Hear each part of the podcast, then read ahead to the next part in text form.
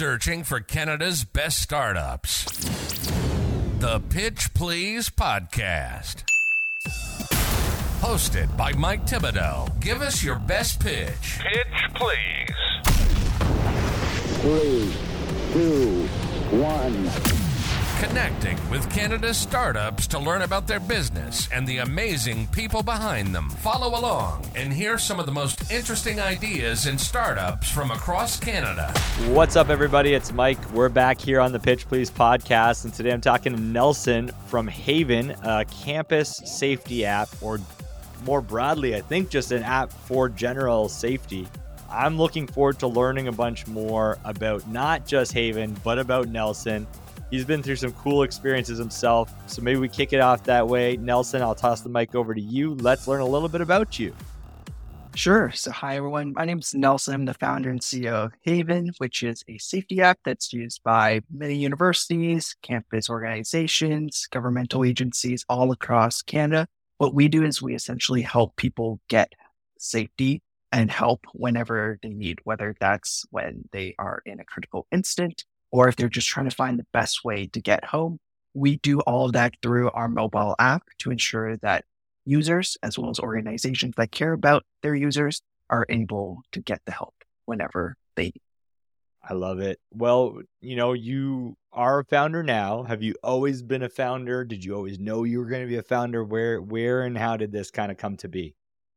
I never thought I would have been a founder uh, when when I started Haven. So I started Haven after a friend shared her sexual assault story with me um, at the University of Toronto, and she was walking home one night from the library in first year when she was being followed and uh, unfortunately assaulted. And after having the conversation with her, I realized that my skills as an engineer, as someone who builds software, would be super valuable in creating a tool that allowed people who were going through similar situations to instantly reach out to a friend, a family member, to a security organization, or to just contact 911 in a much more efficient manner. And so that's where Haven started and how I started becoming a founder. And so I never imagined Haven becoming much more than just a tool that helped certain individuals, but it, it really grew a leg of its own and has uh, transcended to what I initially I thought of uh, making it to be to something where right now we're helping universities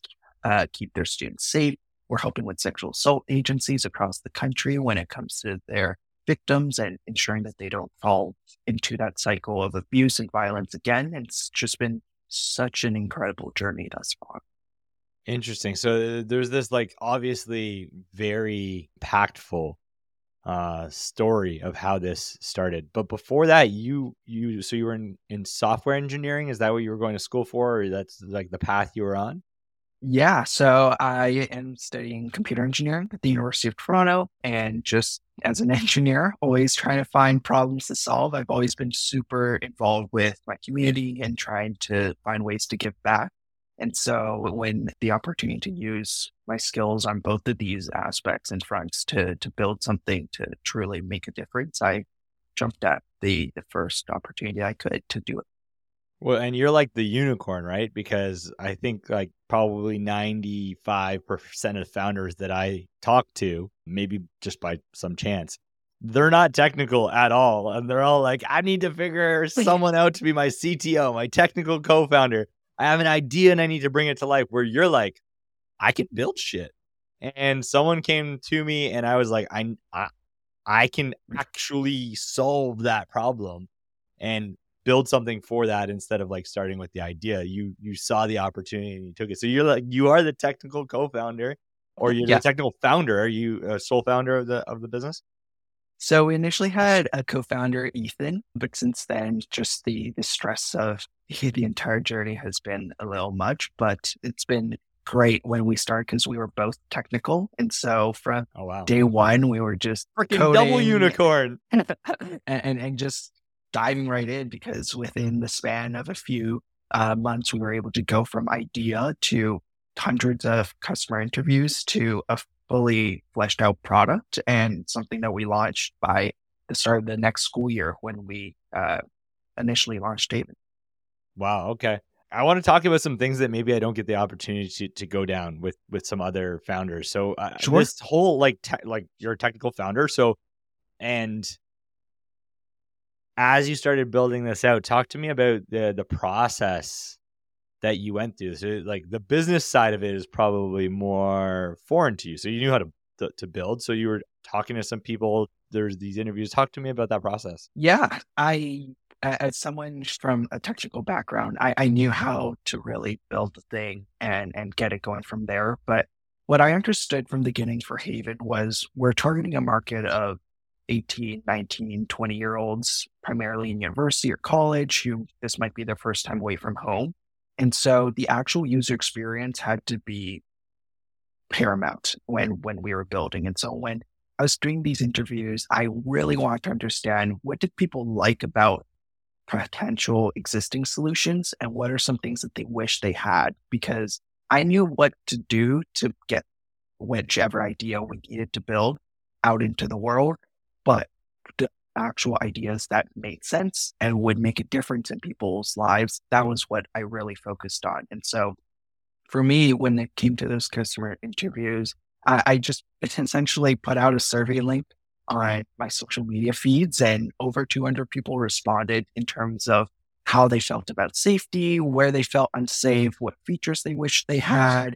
And from there, just conducting Zoom calls with each of them since we started this in 2021. And so it, we had to do it completely online. People were still really locked down and, and understanding their needs so that when we return from a COVID world, we aren't returning with those dangers that preceded. Um, what Interesting. So, um, uh, maybe what would be cool to understand is even just like from a technical co-founder's perspective, what are the types of questions or how are you? Because you were trying to understand the problem, but then in the back, you Yeah. knew you could kind of build whatever. So you Yeah. were. What were the questions that were most important to figuring out what to build? Because a lot of people start the other way, right? They're like, "This is the thing I want built." But what's cool is you you started with questions. I think it'd be good for people to know what those questions are because it might help them build better product um, at the end of the day. Yeah, for sure. The first question that I always ask is what value are you truly providing? Right. Uh, for for a t- a lot of different products, you're either growing other people's revenues, you're decreasing their expenses, you're making their lives more convenient. When it came to Haven and safety, I had to really rethink that because you're not.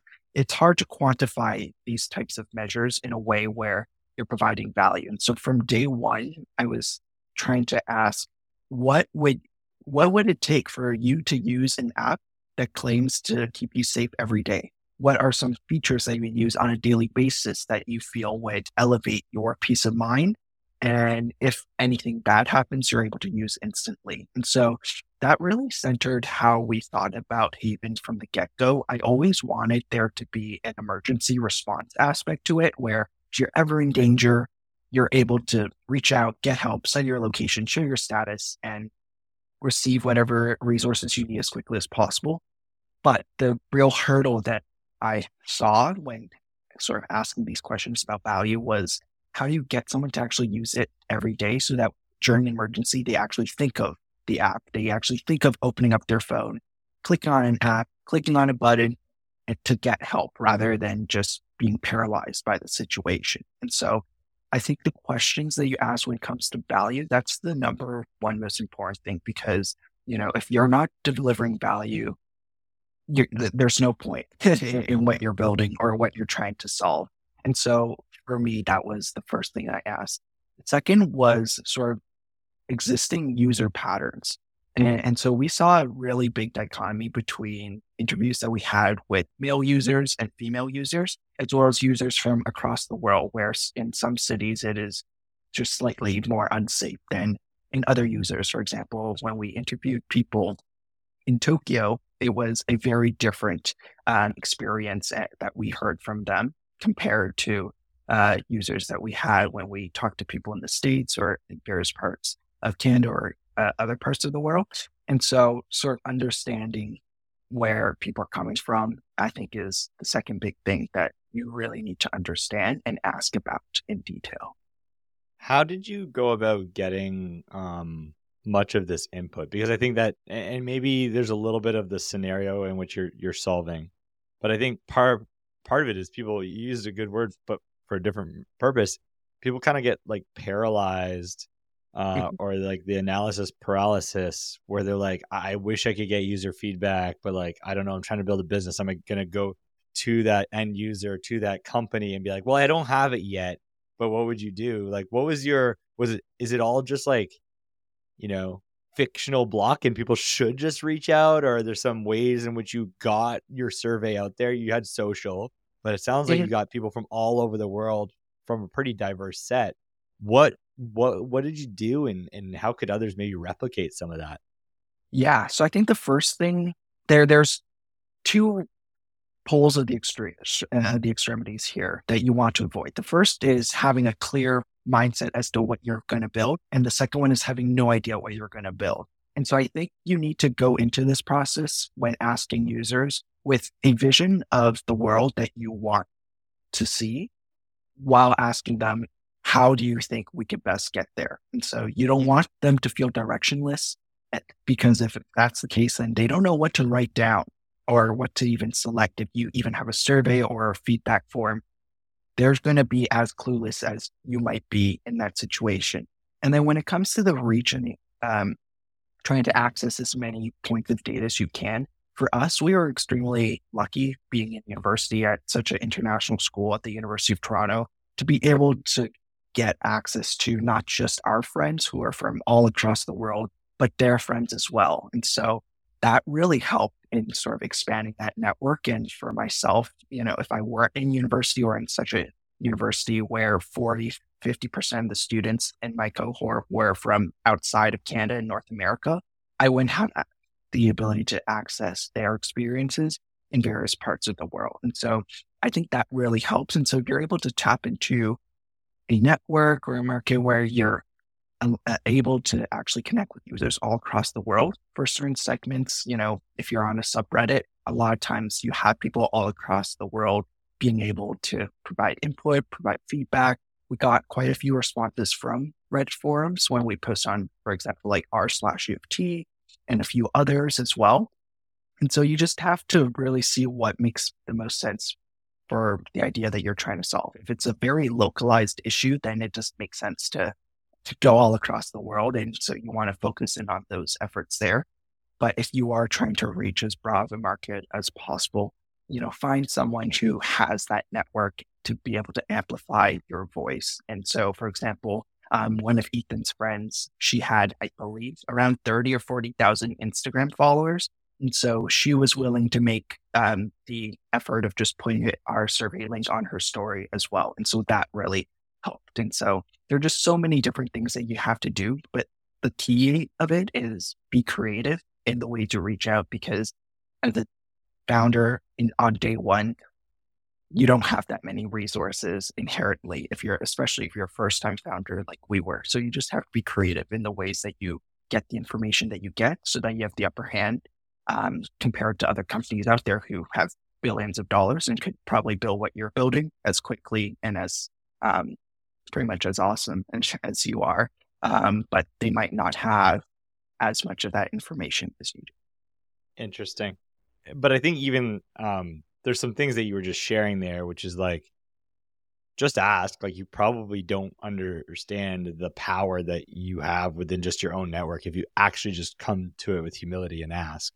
And you don't know where that might go because it sounds like even in your scenario, you asked and asked, and there was a couple people that leaned in, and it really expanded the the horizons. And then yeah. even even forums and networks, and um, you, you talked about networks, but forums is a thing that I think you talked about, which is like go on Reddit, go on a blog. There's people probably having discussions, and if they are, try to understand if they're willing to participate and give feedback in the thing you're working on. And if you're sharing your opinion online, chances are you'll you'll share it pretty openly with someone who's trying to solve the problem. Um, so that, I think that's really, really good sound, um, sound advice. Now, talk to us a little bit about this space because I think you've referred to it a couple times and naively, I'm going to say, well, like Haven, I'm confused or trying to understand where it fits in versus just calling 911. And I'm sure your feedback led you to so many things that maybe I'm not thinking about, many others aren't thinking about. Just talk to us about the spectrum of what happens, like who people call, what exists out there. I remember like when I went to McMaster, they've got the um, the the like emergency blue like, lights the, pole, and- the yep. pole. Yeah, yeah. Yep. So like, what are the options available? And then that can start to get down to like, what were the gaps that you found when when looking at what's out there today? Yeah, for sure. So when we were doing our research, the obvious things that existed were on-campus security resources, whether that's campus police.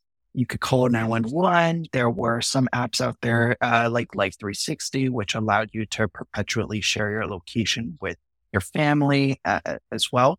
But that was sort of the limits as to what we were seeing on the technological side. On the physical side, you know, people who have or wanted to elevate their safety I've always been using things like holding their keys in their hand or occasionally having a bottle of pepper spray or having a rape whistle on their uh, in their body or uh, within reach at all times. And so that was sort of the world that we were working within. And so the limitations of that are the first thing is let's say you're just simply trying to get home.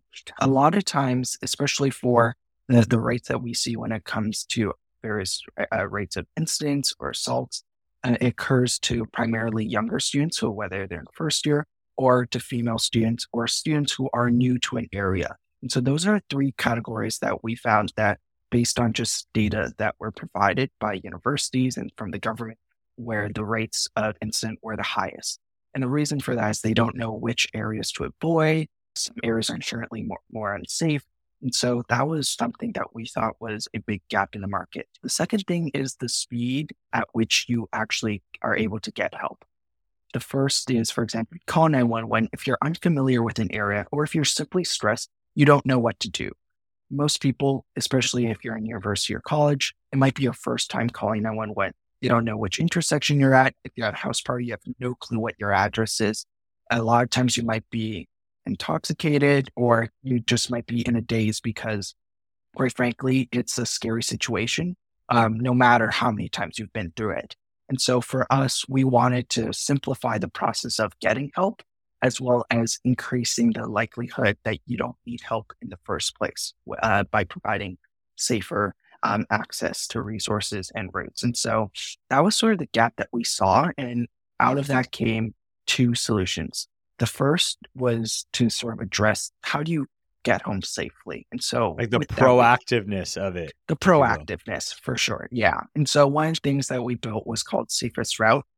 And so, for example, um, if you're familiar with Waze, where you use the Waze app and it helps you navigate around traffic jams and speed lights and cameras, essentially we do the same thing with crowdsourced data and we reroute students on their way home away from street corners where other people and users have felt unsafe where there's been a higher likelihood of reported incidents provided by public police data by t- looking at foot traffic data, by looking at how well lit a street is and how frequented it is.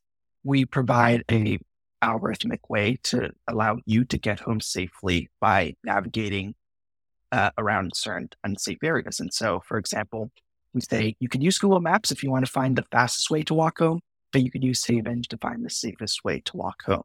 And then on the uh, the reactive side, when it actually comes to an emergency, we have uh, and we've worked with safety experts, sexual assault experts from day one to build a really simple four level emergency tier mode. And so when you start emergency mode, instantly your friends and your families are alerted of your location. If you downloaded the Haven app via your university, your campus uh, police and security organization also sees where you are, who you are, and whether or not you need help. From there, we uh, allow you to escalate the level of emergency, whether that's by calling friends and family members inside the app, starting a siren to attract the attention of bystanders, or when you're calling 911, we geotag where you are and we allow you to provide the exact address of where you are to emergency operators. And in some schools that we work with, we can actually allow you to provide exactly which room you're in via Wi Fi routers to Wow. emergency operators and campus security um, agencies as well. And so that's truly a big difference. For example, if you're a first year student in a large university building, you might not know where the heck you are. yeah, all. like you're, in a just in the building- yeah, incredible. Yeah, I didn't even think about that because you're like an address has like such a broad spectrum in that regard, right? Yeah. And so we essentially simplify all of that for you. And so when you call 911 with the Haven app, we provide you a script to read off of. Oh wow. And it says essentially, Hi, my name is blah. I need fire, police, or medical. This is my address. This is where I am. Here's a number if my call disconnects. And then we have some subsequent questions that you could add on if, for example, you need immediate help or there's an immediate threat.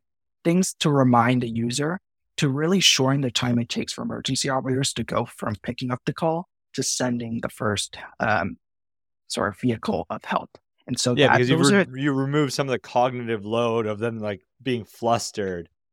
for and it just sure. Add access, and you know the questions that are going to be asked because they're Yeah. probably very similar every time or identical, I imagine. And so Yeah. you're getting ahead of that and being proactive, so it reduces the cognitive load during like a panic scenario, an Yeah. emergency scenario, which is really interesting. we essentially streamline and hold their hand during an emergency. And, and that's the key thing because if you are, if you feel like you are in control of the situation, then that inherently reduces the amount of stress that you feel.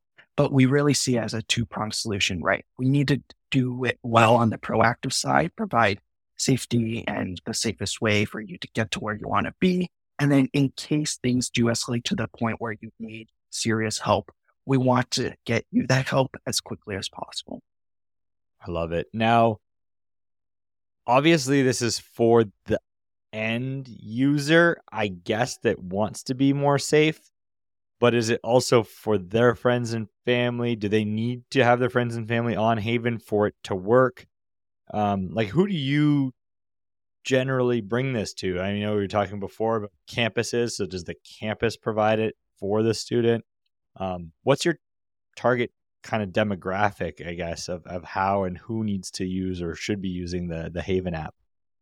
Yeah. So right now, our target demographic is not actually the end user, but various organizations who have access to end user. For examples, uh, for example, universities or or uh, governmental agencies. And so when we go to universities, we tell them, "Hey, look, provide this to your students. Make this a fun orientation event. You could add in a part about consent. You could add in a part about safety and drinking responsibly, but you could also provide them an actual tool for when they need help uh, in case of emergencies or other incidents.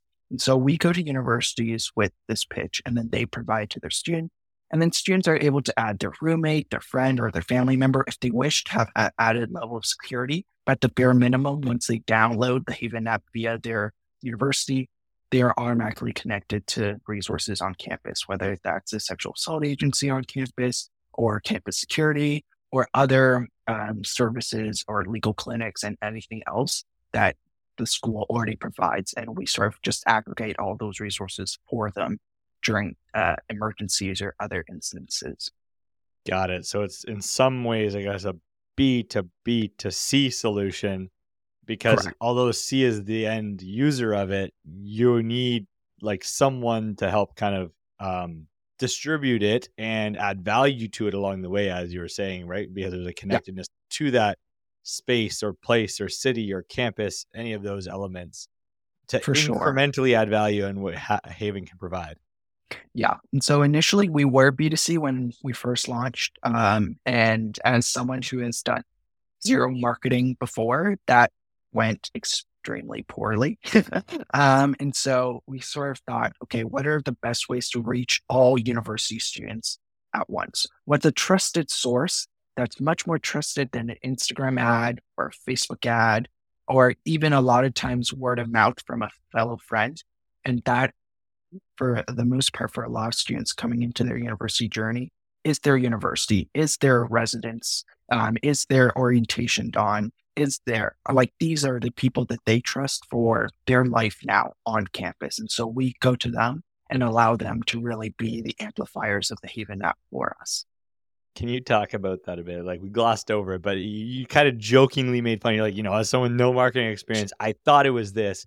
When did you kind of realize like that's not that that that's not it? Was it like an advisor? Was it you tried it? What broke? What didn't work? And how did you kind of pivot that direction to start going to the influencers of um and trusted kind of sources to help distribute your your application?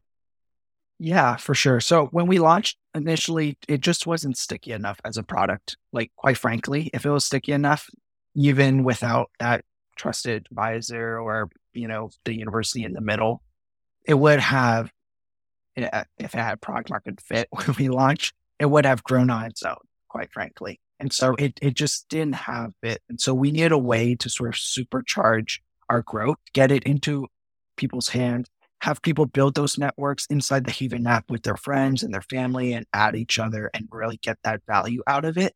And then see if there's a way for us to constantly iterate on the product and the experience itself, where down the line, our goal is to eventually go to B2C because there's going to be people that we can't reach um, down the line in a few years' time uh, through an organization. And we can only reach them directly because, quite frankly, they aren't affiliated with an organization. And because of that, that's why they are the most unsafe out of all of the people that we're trying to help.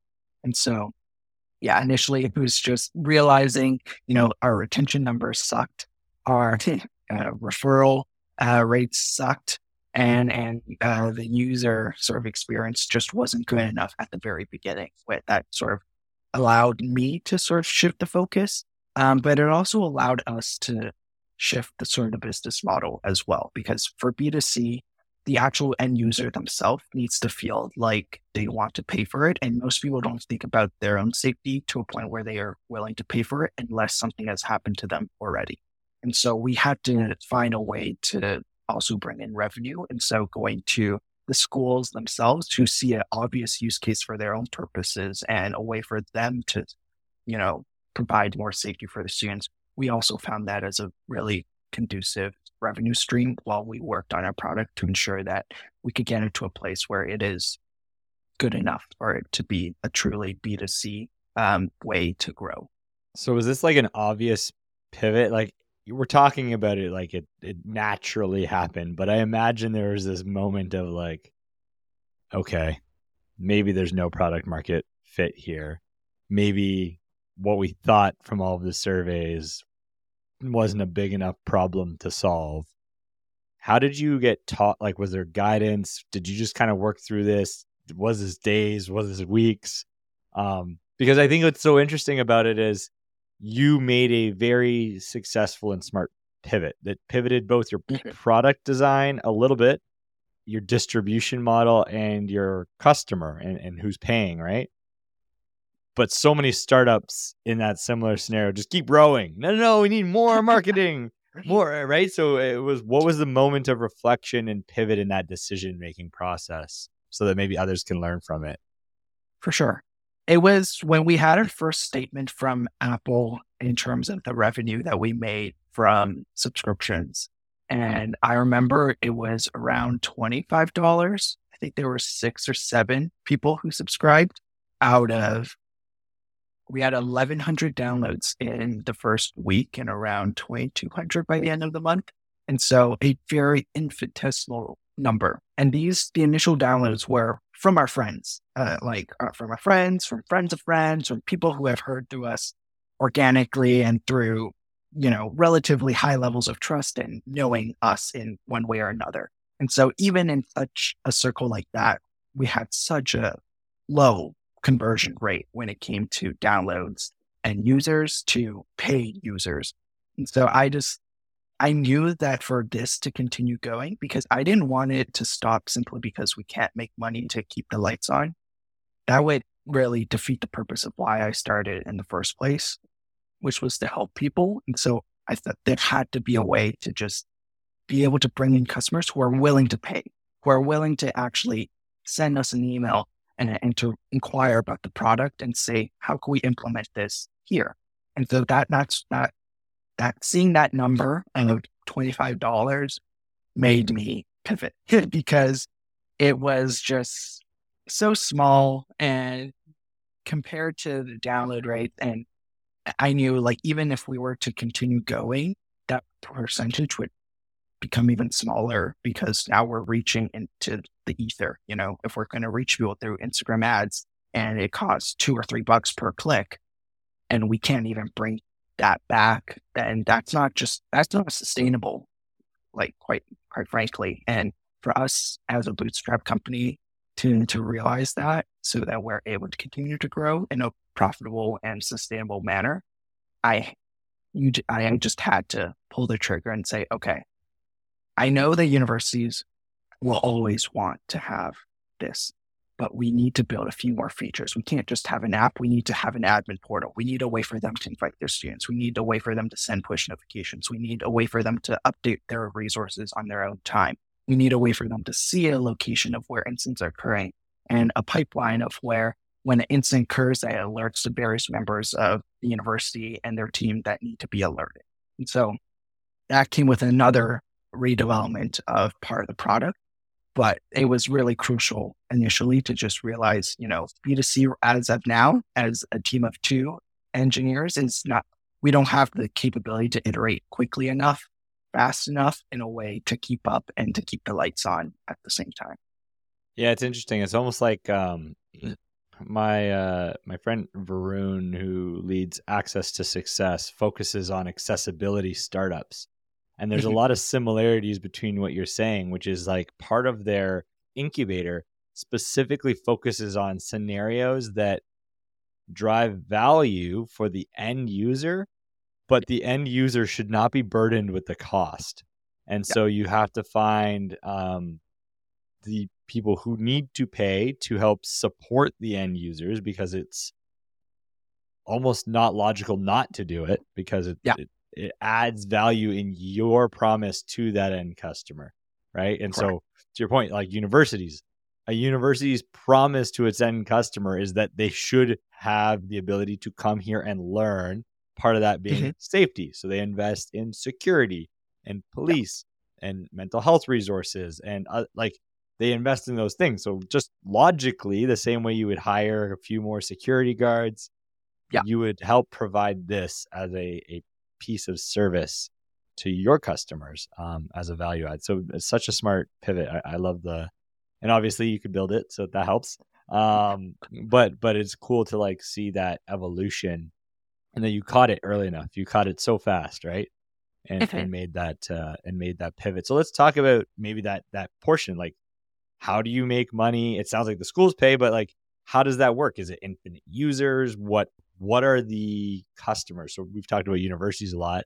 Maybe that's your customers today, but who are all the possible customers of of Haven in, in this new kind of pivot? Yeah. And so right now we focus a lot on educational institutions just because they have it within their budgets to provide the services that we provide them. And down the line, where we're already working with various governmental agencies, where it's also part of their mandates, but the next step is definitely with workplaces and businesses. They have a, you know, a responsibility to ensure that their employees, especially if they have night shifts or, you know, you're walking home in Canada at 5 p.m. in winter, it's already dark. And to, to, to provide that level of safety for their employees and to be able to access, you know, HR resources if they need to file a sexual assault complaint, to be able to do that in a secure manner and in a way where, you know, the actual employee is not being retaliated against at times, as well as being able for employees to reach out for help when they need it. And so that's the next uh, mode that where we're going to really uh, look at and, and go into, which is with businesses, be able to connect, if, especially if you're working in an office, to be connected to office security, if you're working late at night and you're the only only one in the office, to be able to connect with various resources so that you're able to work remotely um, or alone and be safe in that matter. And so that's the next step of where we're expanding when it comes to businesses. And then simultaneously, as our safest route feature, which is the crowdsource way of finding where things are unsafe in a city, um, to picks up and we are getting more and more data points then we're also going to truly focus on B2C because at that point, when you open the app, you're able to get instant value out of it without even needing to add a single friend or family member or even have an emergency whatsoever in the similar way that you open Waze or Google Maps and you're able to get instant value. Once we have enough data points to provide that to a completely fresh user, then we're, we're going to really embark again on pushing the B2C drive because that's the way we get from helping students at universities and colleges and at some workplaces to being able to truly help anyone out there who just wants to be much safer in their day-to-day life. I love it. Um so in in that uh in that regard today um it's at universities you're looking to expand into workplaces. Sounds like you're integrating into a bunch of things. Where where are you at in this journey? Like how big's the team? How many places is this available today? Um talk to us about where you're at and it sounds like you've got some amazing roadmap and and goals to go kind of tackle over the i mean we're just on the cusp. I think this by the time this gets released will be crashing into 2024 so let's talk about your light up 2024 year but also where you are now yeah. So right now we're at four universities in Canada. And so we serve a, a total of 120,000 students um, across all of Canada. We also work with various um, agencies and organizations. For example, in February, we're um, partnering with the Toronto District School Board. They have a youth symposium where they provide, um, they're going to provide our app and provide teaching courses and ways for I believe the number that they said for the symposium was around 25,000 students. And so we're slowly building our way across the country with all the organizations that we're working with to ensure that the ultimate end user is able to stay safe. Currently, a team, um, it's myself and two interns, and they are absolutely just incredible people and such hard workers, and uh, they they love learning. And so I, I just absolutely adore the work that they do, and think they will um, you know, in their own time become incredible entrepreneurs because both of them, they reached out to us on their own and, and, and said, we wanted to, we, we love the mission. We wanted to see how we could help. And so that, that's where the team is right now.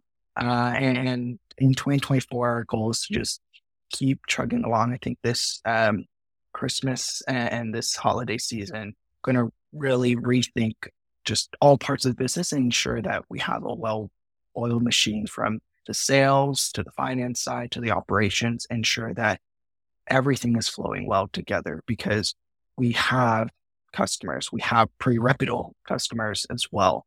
Um, and trying to build from there, having a really solid sales pitch and refining our sales pitch and continuing to make that better to ensuring that on the business side, we're able to maximize as much as we can um, and to you know, we're providing a lot of value. And so we're able to recoup some of the value and revenue to maximize that as much as we can. And then operationally, how do we grow the technology, but also the team from here to ensure that we're in a much stronger place um, by the end of 2024? So, on that note, like if if people are listening in and um, you could ask for any help to expedite your mission, who would it be from and, and what would what are like the one or two things that would be most helpful to haven right now other than like maybe a few more hours in the day for your passionate team of three to bang everything out and get it into the into the public? But what what kind of help or support do you need right now? Yeah. If there's any help from people who have connections to an organization who ultimately cares and has feels a sense of responsibility for their users their students or people that they care for put us in touch with them. Um, my email is nelson at havensafe.co. If you're able to just simply connect us, that would be absolutely um, a game changer for us. Our goal is to always be able to provide our product to more and more organizations like that. Uh, and any help in any warm intros makes a big, big difference uh, in our endeavor. I think a lot of our the, the ways that we've been acquiring business thus far has been through those warm introductions and um, any more of those would always be more than welcome. Got it. Warm intros. So it sounds like municipalities, um, businesses, anyone that has end customers that they serve who they want to make sure are safe. Yeah. Um, I, I love it. You've got we've gone through a few of them, I think. Um, but but it sounds like you've got so much rich knowledge and like all this advice across a couple pivots and, and across how to go build, the way to ask the questions. But um, you know, is there something that you feel that you've learned through the experiences you've had so far and building and bringing Haven to market that you think other people that are either um I, don't mean to say this in a rude way, but like accidental entrepreneurs where like you're a builder, but you you know didn't know what challenge yet, or maybe you're someone that knows you want to solve something and you just need to kind of break through and start it. Like what what kind of advice would you share with someone who maybe doesn't even know they're going to be an entrepreneur yet, or someone who is dead set on being an entrepreneur but just doesn't know where to start? Yeah, um, I think the biggest advice um, for an entrepreneur is definitely where do you see yourself ending up? Are you trying to build a social enterprise? Are you trying to build a billion dollar business? Are you trying to build a lifestyle business that allows you to live comfortably with your family, but is not super backbreaking and uh, just crazy in that other regards uh, as you would if you were to try to build a multi-billion dollar trillion dollar business i think that's the key thing for a lot of entrepreneurs to figure out from day one is where do you see yourself ending up because if you don't know where you're ending up it's going to be hard to a find an idea that fits that and if you do find an idea that fits that and it doesn't fit to the idea doesn't fit to where you want to end up then there's going to be a discourse between what you want to do and what you are actually doing. And so I think that's the first piece of advice I would give to entrepreneurs um, is just figure out where you want to end up because that allows you to have an idea and then sort of it removes a lot of the uh, it gives you an idea and sense of okay if i have a vision for a company if i wanted to make a billion dollar company what are some basic things that need to happen. For example, you need 100 million in revenue, you need lots of users. And then from there, you're able to refine and sort of code down what actually makes sense for where you want to end up. I think that's the first piece of advice I would give to entrepreneurs. The second is I have throughout the years developed a four tier business tier list. And the first I, will sort of go through the tiers from the top to the bottom. And I think Haven is at sort of the bottom when it comes to just pure business ideas. The first is companies that help other companies make more money. I think that's the easiest to sell. If you could promise to someone, pay me a dollar, I'll help you make $2. Easy. The other, the second tier is businesses that help other businesses or people save money. Pay me a dollar, I'll save you $2. The third is things that help people sort of improve their life, their quality of life improvements, like Uber. Um, you know, Airbnb as a user, you're able to go and have a nice vacation. You're able to save time and all of that. And then the tier that I would pitch even in a lot of other businesses that are these are nice to have things. For a lot of people, they don't really see them as a necessity. It's hard to convince the broad public that this is something that they are they should pay for and they have to pay for.